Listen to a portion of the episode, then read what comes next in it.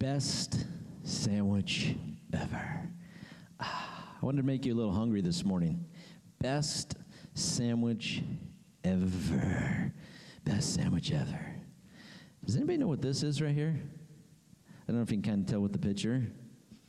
Eh, I'd go with grilled cheese, right? Not bad, grilled cheese. How about this one right here? This is this is one of my favorite. A good PB. Now you can't tell. It looks like tomato in there, but it's actually jelly. Nothing like a good peanut butter and jelly. And when you have a peanut butter and jelly, it's got to have the right ratio of peanut butter and jelly, right? and lastly, how about a good Philly cheesesteak, hot beef sandwich, maybe some grilled peppers and onions. Ooh. If you were to look at what is the most popular sandwiches around the United States, number one, number one is a grilled cheese. And maybe it's because kids voted, maybe more than adults. I don't know. Number two, grilled chicken. Nothing like a good grilled chicken. I'm all about that. Number three, turkey sandwich. Number four, roast beef. Number five, ham sandwich. Number six, a BLT sandwich. Number seven, the club sandwich. Number eight, the just a bacon, good old bacon sandwich. Give me some good old bacon fatty sandwich, right? Now, sadly enough, because peanut butter and jelly is one of my favorites, it's number nine. I mean, that broke my heart because I love peanut butter and jelly. Sad that it fell all the way to nine. But anyway, number 10, and it's kind of weird, it goes bacon, peanut butter and jelly, and then pulled pork. Number 10, pulled pork. Number 11, a good old tuna sandwich. 12, egg salad sandwich. Ah. Meatball sandwich number 13. 14, Reuben. Nothing like a good Reuben either, right? Number 15, French dip sandwich. But the most iconic sandwich, and those were the top 15 sandwiches in America. But the most iconic sandwich, the most iconic sandwich invented 1930 is the Philly cheese steak sandwich. If you have a favorite sandwich this morning, and maybe I listed in those top 15, which maybe one of those that would, your tummy's like, yeah, I could, I could do that right now. I could have one of those.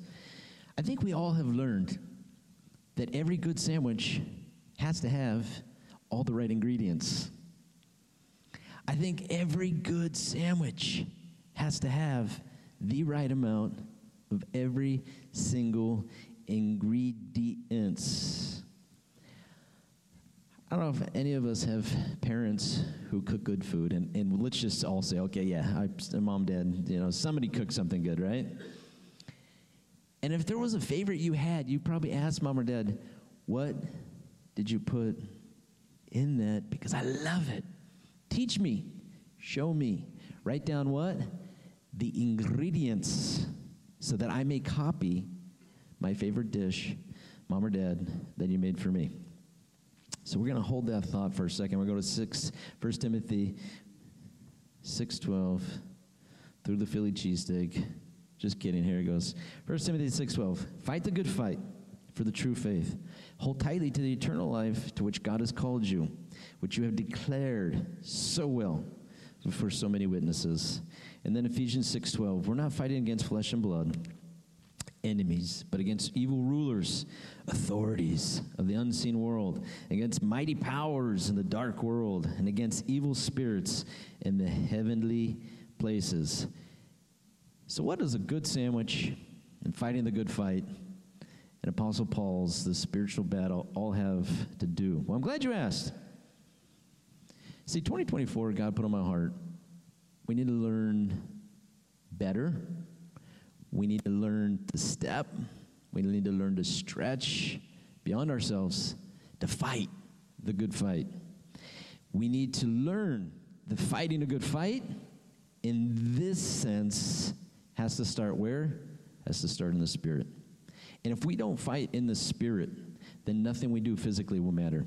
If we don't learn to fight, whether it's on our knees praying, if we don't learn to fight spiritually the way that God made us to, then nothing we physically do will matter. History will repeat itself. There were things that will circulate and continue to go. She'll be coming around that mountain when she comes. Yeah, here I come again, around the second time, third time. Yeehaw. But how many know when you circle a mountain enough times, eventually you get tired of it? And if you're tired of circling a mountain, it's because maybe you're not fighting spiritually what God has called you to fight. So 2024, equipping, equipping, grabbing all the right ingredients that we need to make this the best year ever. When Paul said fight the good fight, he wasn't just saying to Timothy, get the gloves on, get ready to go, we're going to fight it out. He was saying to Timothy, God has saved you. But now it's time to fight for everything God has for you. God just doesn't want us to live. Remember? God wants us to fully live. But in order to fully live, guess what? We got to learn to fight for it. We got to learn to fight for the right to fully live for all that God has for us. 2024, God equip me and God give me, enable me, help me to see, to feel, to include all the ingredients that I need this year to make it the best year ever. If you have your Bibles, Genesis chapter 1, starting in verse 1, actually in verse 2. And it says this. Well, we're going to go to verse 1. In the beginning, God created the heavens and the earth. And the earth was formless and empty. Darkness covered the deep waters. The Spirit of God was hovering over the surface of the waters. And God said, Let there be light. And there was light. Turn to your neighbor and say, There's light. There is light. There is light. And God saw that the light was good. And then he separated the light from the darkness. Last week we talked about getting a big picture. And involved in this big picture is understanding that God has invited me, God has called me, and He wants me to be a part of the big picture. The big picture, any kind of picture, any kind of life, any kind of person, has what? It always has a beginning. And in this beginning, God created the heavens and the earth. But to understand God as a creator, to understand God is the creator of the heavens and the earth, God created what I see, it takes faith. It takes faith. It takes faith to believe. It takes faith to understand. Hebrews 11:3 says, "By faith we understand the entire universe was formed at God's command, that what we now see did not come from anything that can be seen. It takes faith. How many of us remember junior high, maybe having our first crush? And maybe for some of you crazy ones, that crush started a little sooner than junior high. But let's just start at junior high. And let's just say in junior high, can you remember that first crush and that guy or girl like, ah? How many people kids, did we ever say as little kids, I love you to someone, and we haven't even really met them? How many kids in junior high? It's amazing. Like, if you look at junior high kids, sometimes they will have 30 boyfriend and girlfriends by the time they get out of junior high. And then you even really get face to face time with any one of them, but they could say, I dated 30 kids in junior high. Many of us in this life had said, I love you to someone, when we had no idea what love is. But you, when you said that in that first crush, I love you, what did it take? Faith to believe in love. Faith to believe in love. You said you loved someone when you didn't even know them. You didn't know that they snored. You didn't know that when they went into the bathroom, they left it a mess. You had no idea at the end of the day what they smelled like. You had no idea what kind of breath they had first thing in the morning. You had no idea in junior high what a guy or girl was fully like, but yet you said, I love you. And you didn't even know him. Why? Because it took faith. It takes faith this morning to understand God created the heavens and the earth, and what we now see did not come from anything that we can be seen. Hebrews 11:5 it was by faith that Enoch was taken up to sorry Nope, want to go to 6. Hebrews 11, 6. And it says, It is impossible to please God without faith. Anyone who wants to come to him must believe that God exists and that he rewards those who sincerely seek him. So, in the beginning of our big picture, we understand there is a beginning. What is the beginning? God created the heavens and the earth. The earth was formless and void. God spoke light, 186,000 miles a second, taking off. And it takes faith to understand we are created. We are created. But in having faith in God, what Paul, what did the writer of Hebrews say? God rewards those who believe and those who sincerely seek Him.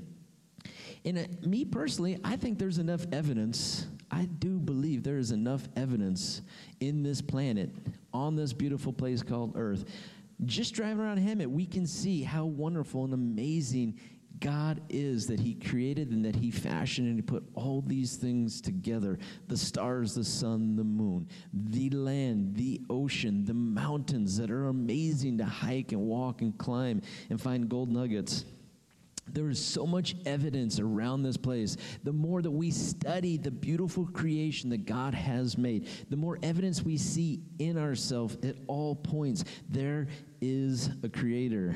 Romans 1:20 For since the world was created, people have seen the earth and sky through everything God made, and they can clearly see God's invisible qualities, his eternal power and divine nature. So they have no excuse for not knowing God.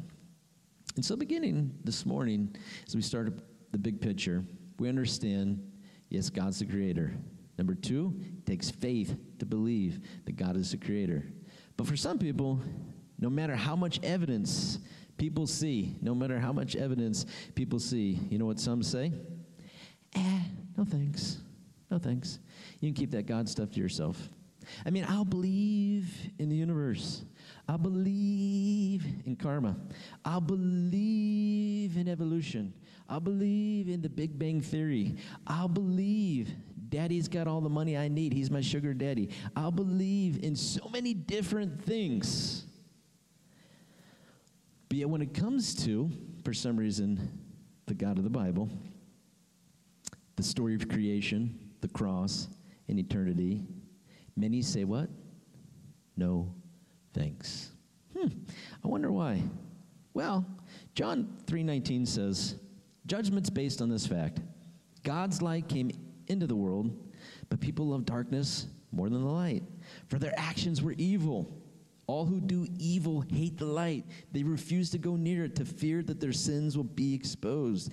Those who do what is right come to the light so others can see what they're doing, what God wants. In Hebrews 3 7 9 says this That's why the Holy Spirit says, Today, when you hear God's voice, don't harden your heart as Israel did when they rebelled. When they tested me in the wilderness, there your ancestors tested and tried my patience, even though they saw miracles for 40 years. Verse 10 I was angry with them, and I said, Their hearts will always turn away from me.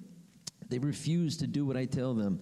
In my anger, I took an oath. They will never enter my place of rest. Be careful then, dear brothers, sisters, that you make sure your own hearts are not evil and unbelieving, turning you away from the living God. You must warn each other every day while it's still today, while it's still today, so that none of you will be deceived by sin and hardened against God. For if we're faithful to the end, trusting God as firmly as when we first believe, we will share in all that belongs to Christ. Such an amazing verse right here. If we're faithful to the end, trusting God firmly as when we first believe, we will share in all that belongs to Christ. It takes faith to believe in God, but it takes sin and rebellion to turn away. And many of us, most of the time, sometimes we can't catch. We can't catch. I don't know if you've ever had, you know, a pet or animal, and when the doors open, they like to run out and they want to be free. Freedom! And it takes a while to catch those sweet little devils. Sometimes for us, It's hard to catch the devil when he creeps in because we left a little crack in the window and he creeps in with a little lie and he creeps in with a little feeling and he creeps in with a little thought and the next thing you know the thought the feeling oh my gosh i'm starting to turn away from god. I didn't even realize it. My heart started to become hard and numb and i didn't even realize it. God said in this in this verse here in hebrews he led the israelites for 40 years they were, they were supernaturally provided for.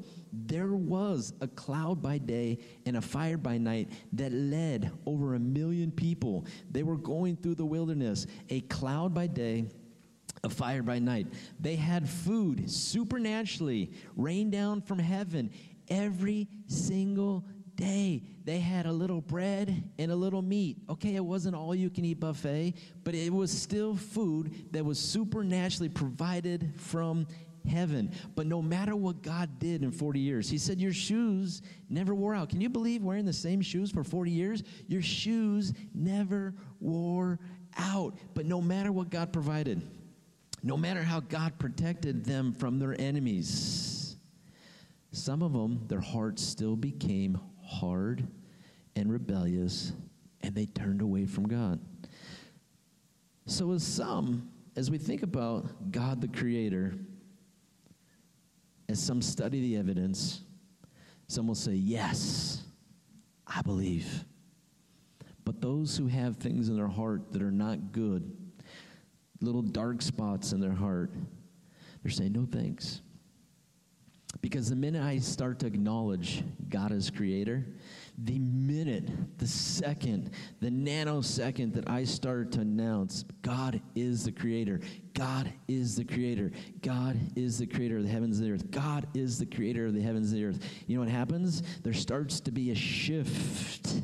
There starts to be a shift. The minute there's acknowledgement, the minute I start to acknowledge God is the creator, there's a shift that starts happening here, here, and everywhere. When I understand there is a creator, when I've seen the evidence and I can't deny it anymore, God is real. God is real. There's a shift that starts happening. What is that shift? We start living a life that's directed up instead of for what we see. The minute you acknowledge God is a creator, there's a shift that happens here, here, and everywhere. And that shift is now I'm living for there when I die, now, instead of just living for me. Instead of just living for me. And when we acknowledge that God is the creator, we understand that on this great planet, and it is a great planet, and this is a great valley and this is a great life. No matter what we go through, no matter what happens last week, tomorrow, today, no matter what is going on, this is a good, great life that God has given to us. We are alive. God has breathed His breath into us every single day. We get to, oh, man, that clean heaven air, whew, that is so yummy. The breath of life living within us. But the minute we announce, God, you're the creator, God says, now it's time to start stewarding, being accountable, responsible, walking in the authority that I've given to you, and living out the mission. To be a steward of what God has given me, to give my best. What God has given me, I'm going to do my best to take care of it. To be accountable.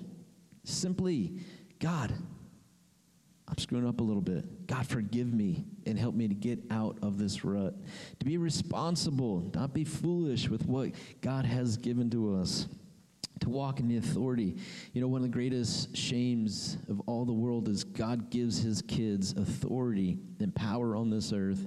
But many of us, we don't walk in that authority. We don't walk in the power that God has given and made available to us the power of the Holy Spirit. And lastly, one of the greatest things is living out the mission. We all God has put us here with a mission, mission impossible, to preach the Word of God, not only with words, but with my life, to preach the truth. And understanding that with being a steward, accountable, responsible, and having authority and living a mission, it starts with being separated. So the very first thing God did, it says that God created, God created, right? In the beginning, God created the heavens and the earth. The earth was formless and empty. Darkness covered the deep waters. The Spirit of God was hovering over the surface of the waters. God said, Let there be light. There was light. And God saw the light was good. And then what did He do? He separated light from darkness. I don't know about you, but I do appreciate having the light. I don't know about you. I enjoy waking up in the morning, opening up the blinds. Ah, sunshine. I enjoy seeing the brightness of the sun come up over the horizon as it becomes sunny and sunshiny. What miserable day would it be if we had to live in darkness 24 7? What kind of day in life would it be without having any light, without having any kind of light at all? God created light, but then what did he do?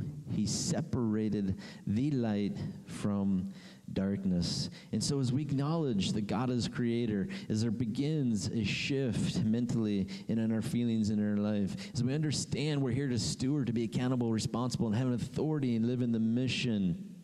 One of the things that God is asking me to do is learn a life that separates light from darkness.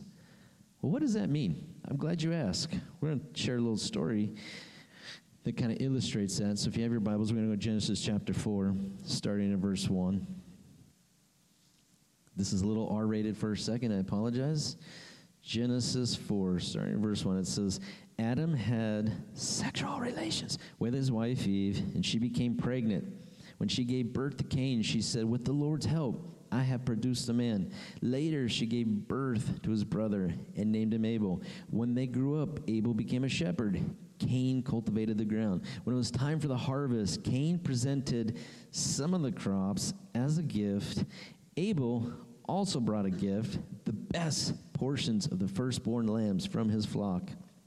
The Lord accepted Abel and his gift, but he did not accept Cain and his gift.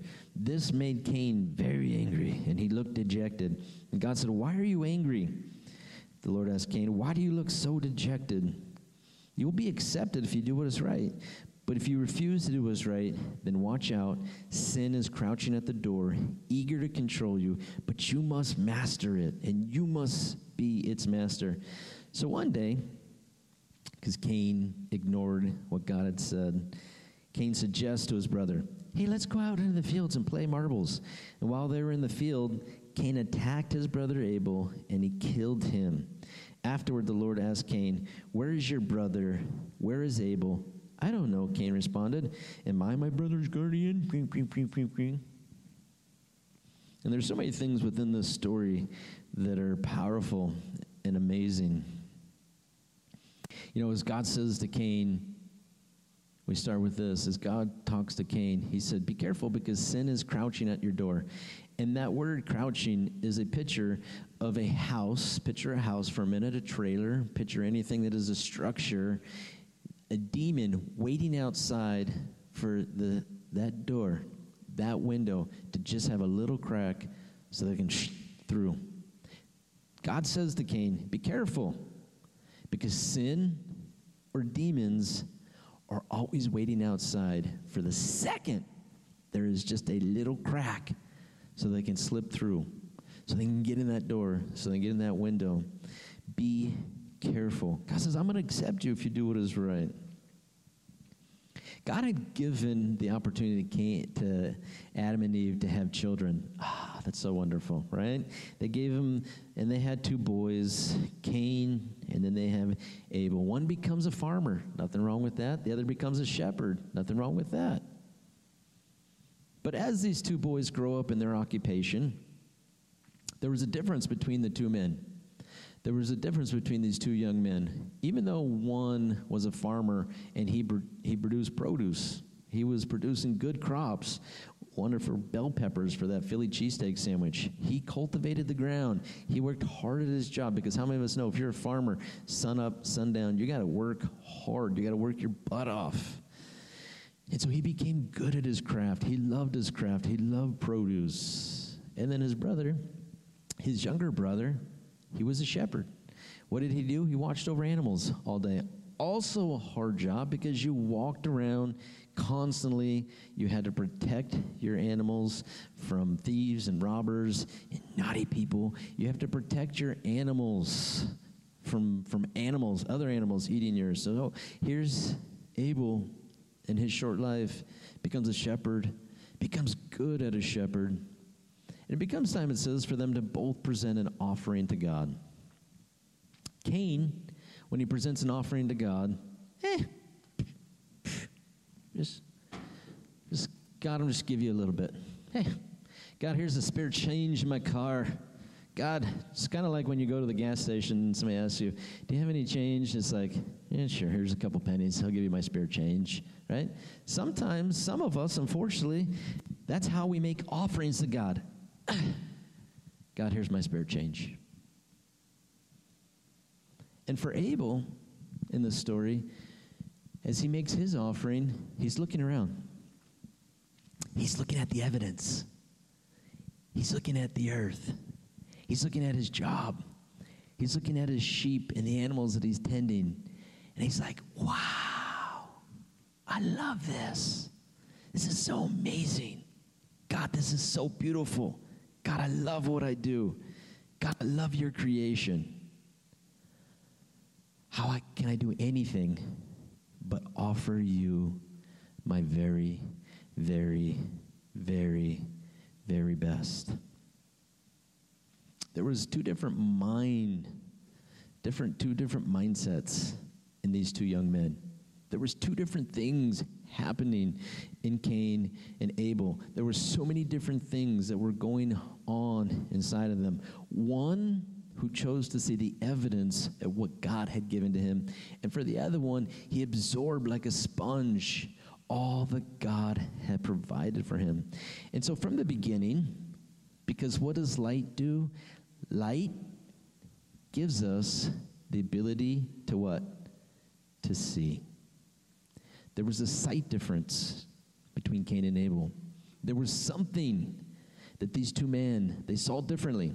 Just like this morning, if all of us were to leave here and go to a museum that had different pictures, there's some of us this morning we would look at a painting and say, "Eh, it's beautiful. It's okay. But then there would be one of us who would stand that could stand and look at a picture for an hour and say, Wow, that is so beautiful. It's so amazing. Because all of us this morning, we see life, some of us in similar ways, but in many ways we see life differently. And why do we see life differently? It comes down that we've been given the ability to see. John 8 12 says, Jesus spoke to the people once more and he said, I am the light of the world. If you follow me, you won't have to walk in darkness because you will have the light that leads to life. How do we get the greatest ability to see? It's not going to the eye doctor, not saying they're horrible or weird, but an eye doctor can't make you see what you need to see. Does the eye doctor help you see what's in front of you? Absolutely. But the eye doctor cannot help you see the most important thing, which is the world that we can't see, the things that we can't see, the things that we don't understand. There's only one place we can go to get the ability to see, and that is Jesus Christ, who says, I'm the light of the world. And if you follow me, you won't have to walk in darkness. Darkness is ignorance. Darkness is a place where it's hard to see and walk around and stumble and fall. Darkness, being in the dark, not having a clear understanding, being confused, having a mental fog. It's crazy. They say that COVID, one of the things that it did to our brain is it attacked this front part of our brain. And, and so for many people, created a mental fog. And many of us had mental fog anyway. Okay, let's, let's just get that right on the open. No doubt. There's many of us that lived with mental fog anyway. If you don't have the proper amount of coffee in the morning, we could have the mental fog, right? But Jesus said, I'm the light of the world. And if you follow me, you won't walk in ignorance. You won't walk in confusion. You won't walk in a mental state of everything being foggy because you have the light, which is Jesus, that leads to life. What kind of life does God want you to have? John 10 10, I came to give you life, but not only any kind of life, life to the what? The fullest, to the max. But I'm not going to get to that point if I don't follow and have the ability to see. Jesus replied, John 11 9, there's 12 hours of daylight every day. During the day, people can walk safely. They can see because they have the light of the world. Have we allowed God this morning to give us the ability to see? When we walk out of here, when we get in our vehicles, I hope and pray that you have the ability to see because if you don't, you could what?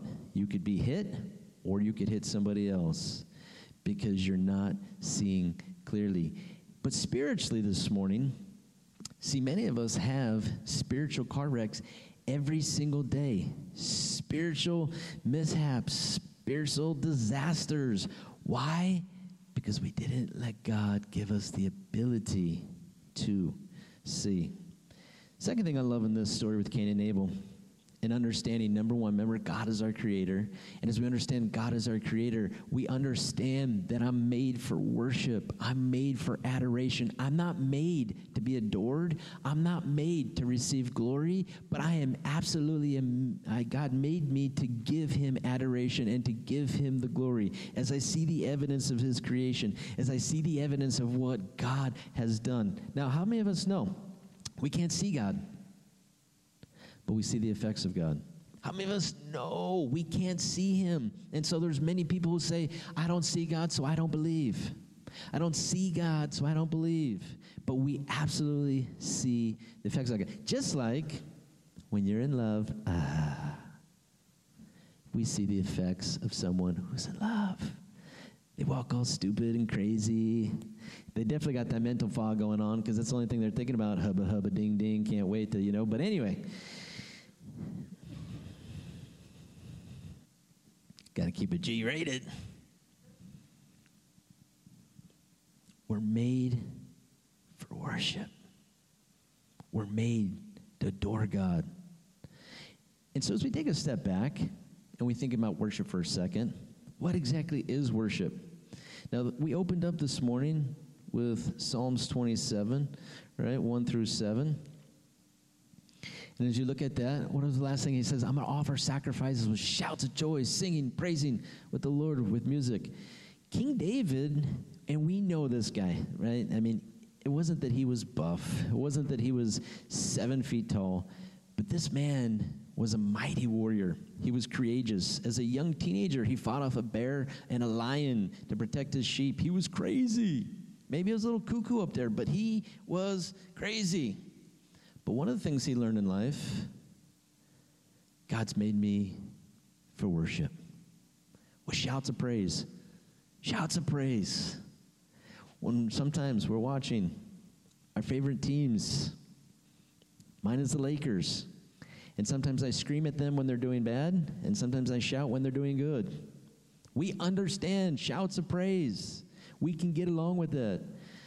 But God didn't make us to praise what we see. He made us to worship what we can't see. And so we read that story of Cain and Abel. Two men, right? They both made an offering, but only one understood worship. Two men made an offering to God. See, in life, I don't know if we've figured this out yet. Sometimes, some days, you always get what you put into it you will always get what you put into life.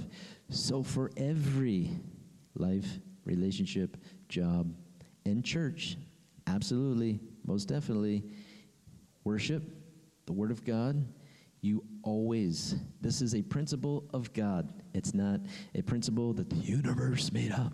No, this is a principle that comes from God's Word, and we see it with Cain and Abel. You get out of life what you put into it. If you're not getting what you think you should be from God, then don't start blaming God. Where's the tissue? Stop blaming God. Stop blaming people if you don't get what you think you need to be getting. What we have to learn to do is ask ourselves, well, what am I giving? What am I giving? What am I serving? If I'm not getting what I think I should be from God, if God is not raining dollar bills from heaven, if God is not giving me the health that I think I deserve, if God is not providing the job because I need a new job and get rid of this boss over here, if God is not giving me what I think I should be getting, it's not blaming Him, it's not getting mad at Him, it's asking myself, well, what am I giving? The law, and one of the greatest principles of life, is you will get what you put into. We were made for worship. Abel, you know what his name meant? Temporary, like a breath. And sadly enough, his parents, when they were born, you know, when, when you have a baby come out and it's painful and beautiful and all those things and emotions at the same time. For whatever reason, daddy and mommy, they called their boy Abel, which means temporary, like a breath. And you know what happened? His life, it was temporary. It was only there for a short time because his brother killed him. But Abel, in his short life, in his young life, he understood I'm made for worship. And so when God said it's time to present your sacrifice, it was automatic. You don't have to teach me, you don't have to train me. God deserves my best. What kind of worship does God want? What kind of worship is God asking for? Well, it's not a lot, but He is asking for our heart, mind, and soul and my life. Now, you might say, man, God's asking for too much. But let's take a step back. If any of us are in a relationship this morning, what are you demanding of that other person? Eh, yeah, the same thing heart, mind, and soul in their life. Yeah, interesting enough. See, we have to see the human concepts in our brain. Oh, God, no, no, no. God, no, no, no, no. Forget this God stuff. He wants way too much. Really? Well, do we think we're God then because what we expect of our spouse or what we expect in relationships, what we expect from our friends, we're demanding their best and their all. Ah, but when it comes to God, no, no, no, no. So this morning as we start to wrap up, John 14, 6 says this. Jesus told him, I am the way, I am the truth, and I am the life, and no one no one comes to the Father except through me. Who is Jesus? He's the way, the truth, and life. Who is Jesus? He said, I'm the light. I'm the revelation. I'm the one who gives you, because when the lights turn on, the ability to see. Colossians, one of my favorite, favorite, favorite, favorite verses, Colossians 1:15 through 16. This is amazing. Christ Jesus is the visible image of the invisible God. Who is God? It's Jesus. Who is God? What does he look like? What does he sound like? What kind of clothes would God wear? We know what he would wear. We know how what he would say. We know what God would do if he was here. He would be Jesus because Jesus is the visible picture of the invisible God. Jesus was loving, kind, gracious, except to religious people. He liked to slap them around because they were cranky and grouchy all the time. Jesus treated people with so much love and grace and mercy, giving new beginnings and new life to every single person he came into contact with. It wasn't about his clothes, it wasn't about his outfit, it wasn't about how he looked and sounded and dressed, it wasn't about the image that he portrayed. It was about life, and he came to give life, and he came to create life. He came to give the ability to see Christ, the visible image of the invisible God. Who is God? It's Jesus. Jesus existed before anything was created. Jesus is supreme over all creation. Through him, God created everything in the heavenly realms and on earth. He made the things that we can see and the things that we can see, such as thrones, kingdoms, rulers, authorities in the unseen world. Everything was created through Jesus and for Jesus. Verse 17 Jesus existed before anything else, and Jesus holds all creation together. Jesus is holding all creation together. Verse 17, verse 18. Christ is also the head of the church, which is his body. Jesus is the head of the church, which is his body. He is the beginning, and he is supreme over all who rise from the dead. He is first in everything. Our last part of the verse. Verse 19. God in all his fullness was pleased to live in Christ, and through him God reconciled everything to himself. He made peace with everything in heaven on earth by means of Christ's blood on the cross. What is the big picture? In 2024. What is the big picture for this year? The year has already started. 2023 is already gone. I don't know about you, I blinked and it was gone. It was quick, it was fast. It's like going through McDonald's drive through. Sometimes it takes a long time. Not that I would know, but yes, 2023, you blinked and it was gone just because the french fries are amazing. 2023 is here and gone. 2024 has already began. We are here in a new year. We are here. We are started. We're living. We are breathing. And we are moving in a brand new year. And in this brand new year, have I allowed God in this big picture, in this 2024 year, have I allowed God to give me to see the creation, the cross, and eternity. Simple creation, cross, and eternity. Have I allowed Him to give me the ability to see? If we're walking around in the darkness, guess what happens? Stumble and fall. And many of us in situations, in relationships, in jobs, in workplaces, in our life, in our homes, none of us are perfect, so we all do. There are times when we stumble down the stairs because the lights aren't on, or you step in dog poop and you want to kill somebody. That's a different day, different story. If you don't have the light, you can't walk properly. If you don't have the light, you can't see properly. Jesus said, blind people, they do what? They lead other blind people into what? Ditches. I want to drive my car in a ditch. I don't want to get stuck and have to be pulled out. When I was a kid and had the opportunity to get my first own vehicle was a Jeep. And I'll never forget, me and my friends were, you know, just lovely, crazy kids cruising around town. But one day we're driving on on the far side of Val Vista, and we're we're driving in the in the in the far side. It was one of those years where there was a lot of water, and, and I had a little Jeep. It's red, wasn't lifted, nothing, four wheel drive though.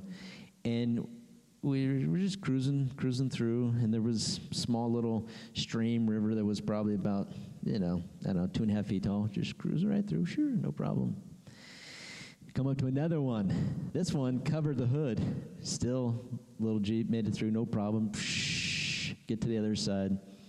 I had one little problem with this car. My tires were bald. So I made it through the first little stream. Eh, two and a half feet, no problem. We're, we're cool. We're cruising. Second one, water over the hood. But you know what? Still made it through. Third one, or the third part, I couldn't get up this little tiny hill because by that time the tires were so soaking wet and had no traction because they were bald. Then my car got stuck. Had to pay someone 350 bucks. As a teenager, you know that hurts. Hurts today. So imagine 20 years ago, right? 20 plus years ago. A week later, I'm driving up Massacre Canyon thinking, ah, it's going to be cool. I'm going to just drive up through Massacre Canyon, right? Just driving along. Same ball tires. What happened? Stuck again. I had to call one of my friend's older brother's friend with his big old Ford F 150 truck that was like a 1970 beat up, you know, junker. But you know what? Pulled me right out again, second time. He let me go for free that day because I paid him 350 the week before. Gave me a freebie. Ah, that was so sweet. See, but many of us, we don't realize in many situations, our heart, mind, and soul are being led into a ditch because we have not allowed God to give us the ability to see spiritually in every single situation. And again, there's no perfect person. I screw up all the time. I have, you know, you know, judgmental and, and angry thoughts, frustrating thoughts, just like the rest of us do. But if we can only see the big picture, if we could only see the big picture, if we could only see the big picture, the creation, the cross, and eternity, to understand I'm created. God has given me life and breath and a purpose. To understand there is more happening than what I see right here. Just because I don't like you right now, just because I don't like that person right now, just because I want to throw daggers at that person right now. Sometimes we get so angry and frustrated. Why? Because we don't see the what? The big picture. And so with 2024, as we started the year, remember our, our beautiful, and this is a good time to show this, even though it's a little blurry for those who like grilled cheese. Every perfect sandwich comes with a perfect amount of ingredients. What's the number one ingredient God is asking and saying, This is what I need you to get in 2024? The ability to see. Let's simply ask God together God, give me the ability to see this year. God, help me to see situations before they happen. God, help me to see a mess or a wreck spiritually, God, before something goes down. God, help me to be and to give all that I have, understanding I'm made for worship. So let my life reflect you everywhere I go and everything that I do. But God, first, help me to see the big picture with the ability to see.